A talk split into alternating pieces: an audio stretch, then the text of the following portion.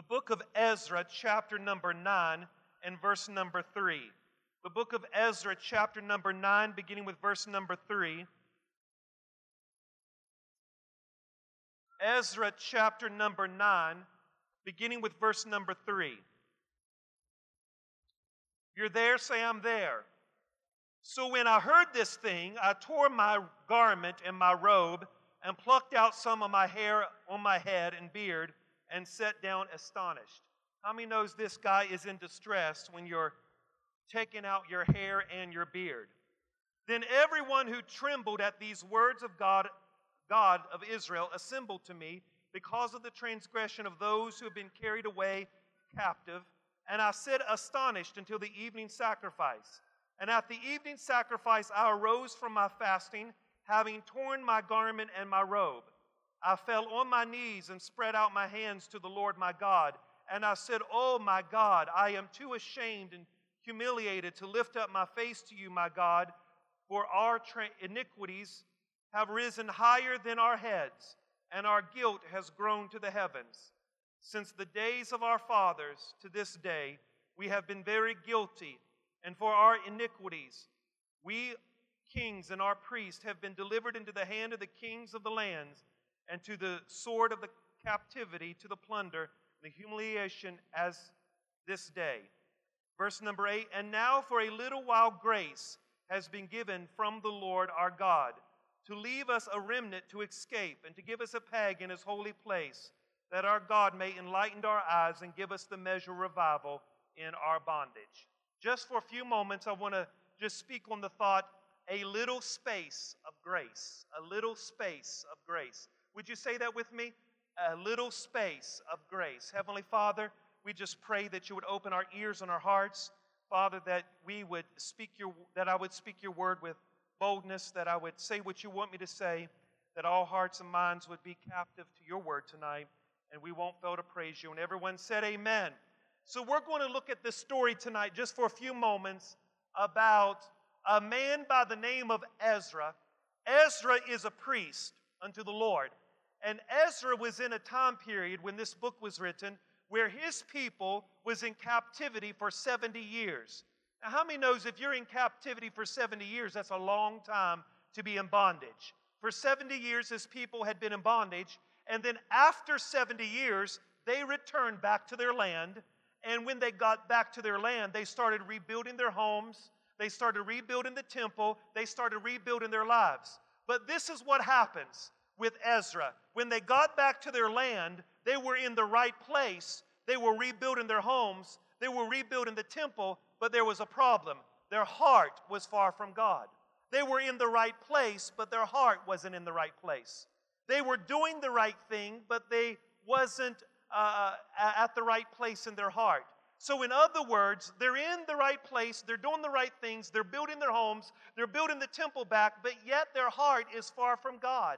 And we come to this chapter tonight, in chapter number nine, and Ezra, who is the priest, gets a burden for these people. He is really in distress. He is really in burden of these people. I mean, he's thinking to himself, we have been in bondage for 70 years, and God has been faithful to us. God has delivered us from bondage. He's brought us back into our homeland. He's given us grace. We are rebuilding, and yet we are still rebellious. Don't that sound like America? God has given us a land of the home of the free and the brave. He has given us homes and families, and yet we are still rebellious in our hearts. You see, Ezra was living in this time. He was very burdened. He was very distressed. Can you imagine what Ezra was going through?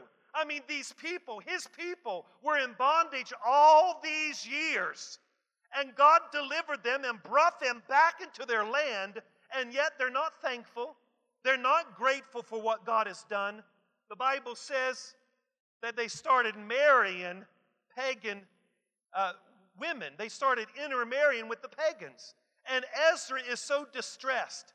Ezra doesn't know what to think. As a matter of fact, the Bible says in verse number three, what does Ezra do? Ezra chapter 9 and verse number 3. Ezra chapter 9, verse 3. So when I heard this, the Bible says he tore, he tore his garments and his robe. he plucked some hair out of his head and beard, and he sat down. And what did he do? He sat down astonished. Why is he astonished? He can't believe that his people are acting this way. He cannot believe that after 70 years of being in bondage that these people after returning to their land would be this way, that they would still be rebellious. And so what does Ezra do? He begins to tear his clothes, he's tearing his beard. I mean, he's he, he's tearing he's tearing his beard, his hair, his clothes, and he sits down and he is just absolutely dismayed. He's astonished. Now, I don't know, but I've been pretty distressed in my life before. But I've never been so distressed that I wanted to pull my beard out. And I've never been so distressed that I wanted to pull my hair out. And I've never been distressed where I pull my clothes off. You know, that, uh, that's never happened to me before. But obviously, Ezra is pretty distressed here. And so, what I want you to see in this, I want you to see the elements of repentance here. I want you to see what happens to Ezra, the elements of repentance. Number one, I want you to see the brokenness of sin. I want you to see how broken he is. What does he do? He tears his clothes, tears his beard, and tears his ha- hair. That is the brokenness of sin. He is in sackcloth and ashes. He is broken because of what his people have done. Let me ask you a question, church. Are you broken over your sin? Are you broken over the sin that you see in your family? Are you the broken over the sin that you see that's happening around you? Or are we just going through the motions and, and, the, and, and the activity of religion and we're not really broken over sin? What do you realize? Has it, does it comprehend with you that if your family does not confess and repent Christ, uh, repent and believe in Christ, there is an eternal place called damnation. Does that ring a bell with anybody tonight? Does that concern anyone tonight? Do you realize that the people that you love, if they do not put their faith and trust in Christ alone and give themselves over to Christ, there is a judgment that awaits us? Does that concern us at all? And Ezra is concerned here because these people were in bondage and God delivered them and brought them back to the land and they're still rebellious. And he is set in an astonishment. He can't believe what he sees. These people are even marrying pagan women. He's like, I can't even believe what's happening here. So you see the brokenness of sin. You see how he's broken, but now you see in verse number four, you see the openness of sin. You see the openness of sin. Look at Ezra chapter 9, verse 4. Ezra 9, verse 4. Then everyone who trembled at the words of the God of Israel assembled to me because of the transgression of those who had been carried away captive, and I sat astonished until the evening sacrifice. What happens? The Bible says that there is an openness of sin because as he's sitting there, the Bible says in verse number four, then everyone trembled at the words of the God of Israel assembled to me. In other words, he is sitting there pulling out his hair, he is sitting there pulling out the beard, he is sitting there pulling his clothes off, and the Bible says these people came around him. They assembled around him. In other words, there is the openness of sin. Not only was Ezra perplexed about this sin, but everybody around him started coming around him and seeing how perplexed he is. So there was this openness of sin. Ladies and gentlemen, when God cleans house, there is an openness about sin. There is an openness about sin. You see, when God really does something, He really does something. He cleans out. He begins to clean out the closets. And Ezra is so depressed. Ezra is so despondent. Ezra says, I can't believe what I see. And then these people begin to come around him. The Bible says in verse 4 Then everyone who trembled at the words of the God of Israel, see, they started to assemble around him because there is an openness about sin openness. Now, I want you to see the awareness of sin.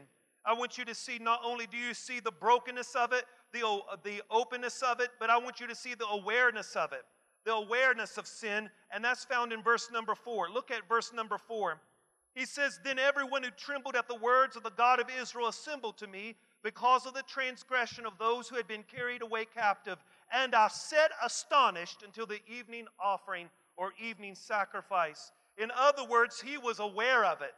He said, I sat there and I was astonished until the evening sacrifice. There was an awareness of sin. He was aware that something was wrong. And, ladies and gentlemen, the problem in our own lives is that sometimes we're not even aware of what God wants to do.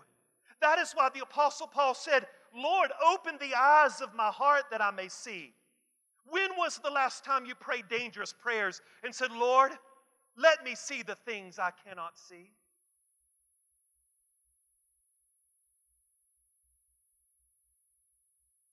If you really want to change, you got to be aware of it. And Ezra was aware that something was wrong. Ezra was aware that these people had been delivered, but yet they're not grateful that God has brought them out, and they're turning back to the same sin that God brought them out of. You see, he was astonished. You see the brokenness of it. You see he's tearing his hair, tearing his beard. You see there's an openness about it because people started coming around him. They were aware of the sin, and now there's an awareness.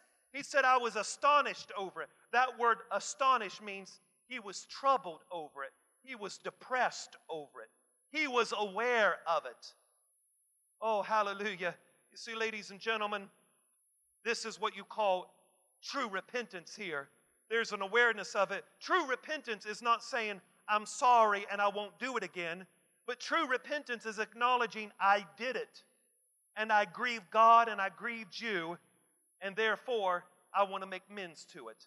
It's called the power of restitution.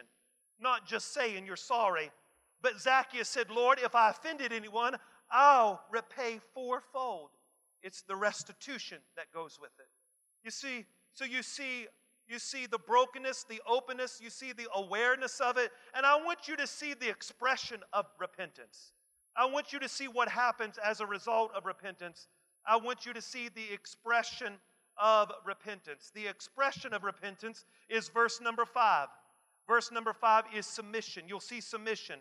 When you truly repent, there is submission that will always follow. And that is Ezra chapter 9, verse 5. At the evening sacrifice, look at it. I arose from my fasting, having torn my garments and my robe. I fell on my knees and spread out my hands to the Lord my God. What does he do? He spreads out his hands and he, he's in total submission to God. When there is true repentance, there is total submission to God. You see what he's doing? He is making a sign of submission to God. He is lifting his hands to God as a t- sign of total submission. How many knows that when we lift our hands to God in the sanctuary, it is a sign of total submission to God? Somebody say amen. So Ezra, go back to the scripture, Ezra. Ezra is submit, submitted to God. At the evening sacrifice, he arose. He tore his garments. After he tore his garments, he fell down on his knees. And the Bible says he spread out his hands. Can you imagine Ezra? He's on his knees with his hands lifted as a total as a total submission to God. He's already acknowledged sin because you see that's what happens when you acknowledge the sin in your life, you can't help but to get on your knees. And that's what Ezra does.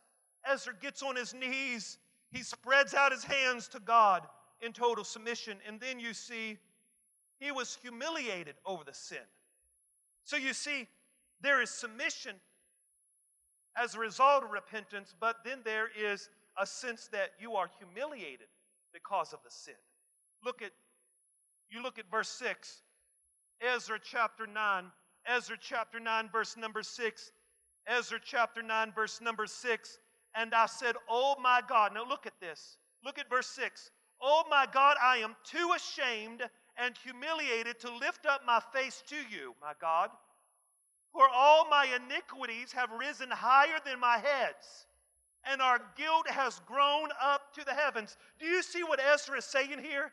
Ezra is saying, I'm humiliated. My guilt is over my head. My sin is over my head. My sin is bigger than I am. Do you see how humiliated he is over his sin? Listen, when you have truly rebelled against God, there is a sense of humiliation that I have sinned and I am shameful for what I've done. Do you see the words of this priest?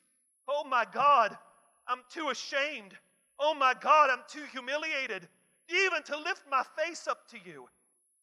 For our iniquities are higher than our heads. I'm reminded of David when David committed adultery with Bathsheba. Do you remember what David said? David was so full of shame and David was so full of guilt. David penned those words in Psalms. He is the glory and the lifter of my head. Because when you are in sin, sin has a way of keeping your head down in humiliation. Ezra is crying out. Ezra is saying, My people, they've sinned against you. And our guilt is higher than our own heads. So you see that he submitted to God. He got down on his hands and knees. He lifted up his hands. He submitted, but also he's humiliated over the sin. Then I want you to see the admission of sin. Verse number six. Verse number six. Verse number six. I said, Oh my God, I'm too ashamed, humiliated to lift up my face to you. My God, for our iniquities have risen higher than our heads. Our guilt has grown to the heavens.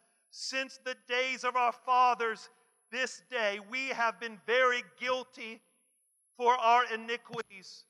We, our kings, our priests, have been delivered into the hand of the kings of other lands, to the sword of the captivity, to the plunder, and to the humiliation, as it is to this day. You know what Ezra is saying?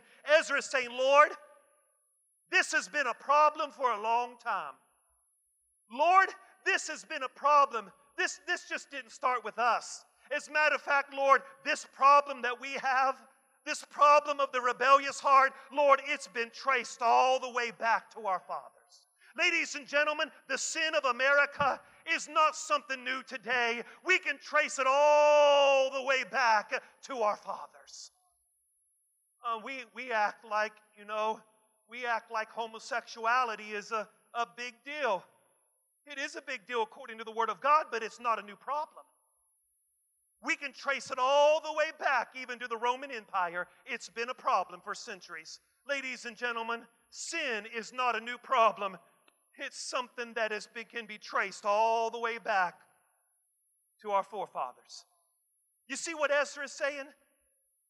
Ezra is saying, This is, i am submitted to you, I'm, I'm humiliated over this.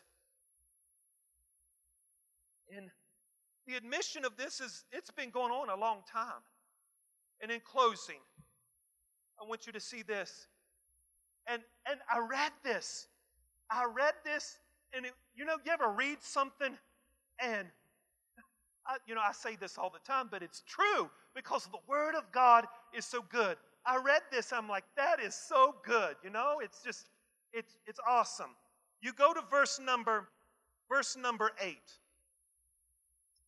Verse number eight. And this is what he says.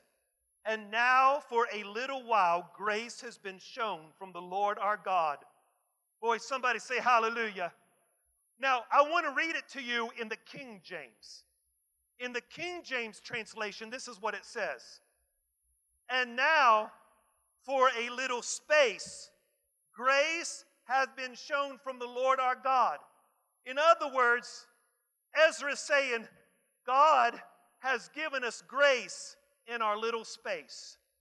Uh, we don't have much grace, but He has given us a little grace, a little space of grace He has given us. And you know what, ladies and gentlemen?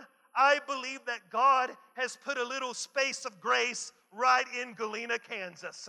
I believe that God has put a little space of grace right in America. Do you know why? Do you know why God is still blessing America? Because all throughout America, there's little spaces of grace throughout the nation. Somebody shout hallelujah. There's little spaces of grace throughout America. And ladies and gentlemen, this place, Christ Point Church, it don't matter what's happening around us. This is a space for the grace of God. A little space for the grace of God. And then you see what it says in verse number 8. He says, And now a little while grace has been shown from the Lord. Now, get this, don't lose this. for the Lord our God to leave a remnant to escape and to give us a peg. You know what a peg is? A nail. A nail in his holy place. And our, and our God may enlighten our eyes. And get this, verse 8 and give us a measure of revival even in our bondage. I don't know about you, but that's shouting territory there. I'm going to read that to you again that He will give us a measure of revival even in our bondage. Woo, I'm going to say it again. He's going to give us revival even in the midst of bondage.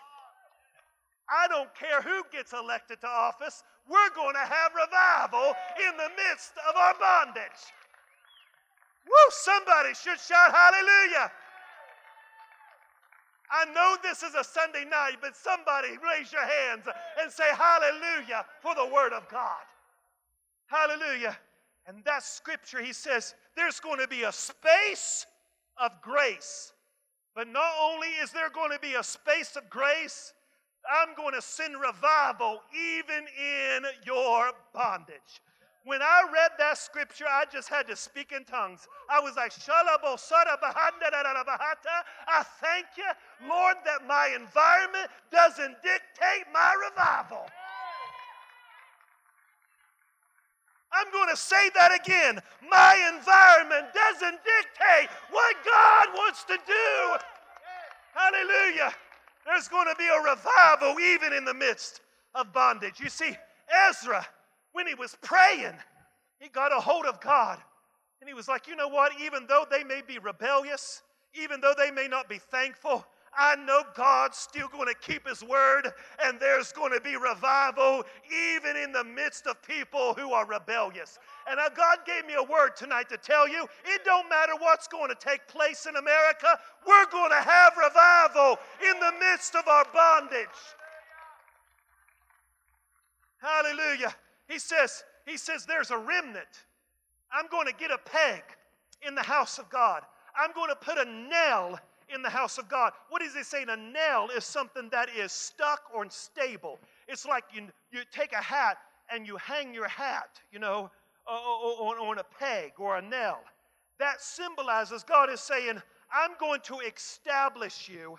I'm going to put you in a place where there is going to be grace and I'm going to put you in a place where I'm going to send my presence. Hallelujah. Somebody say, Praise the Lord. I know this is Sunday night, but I prophesy in the name of Jesus. I prophesy in the name of Jesus that God would send an earth shaking, Holy Ghost filled revival to Galena, Kansas. Hallelujah. Even in the measure of our bondage, He'll send revival. And when I read that, when I read it, I just felt like the Lord was saying, listen, quit looking at everything that's going on around you and heed to the word of the Lord. And the word of the Lord is if I said it, it's going to happen no matter what you see around me. Hallelujah. This ain't a time for us to get sad. It ain't a time for us to, no, no, this ain't a time for you to look like you lost your best friend. This is, we're living in one of the greatest times in all of history. I said, we are living in one of the greatest times of history. Y'all get ready because God's getting ready to do something. He's going to.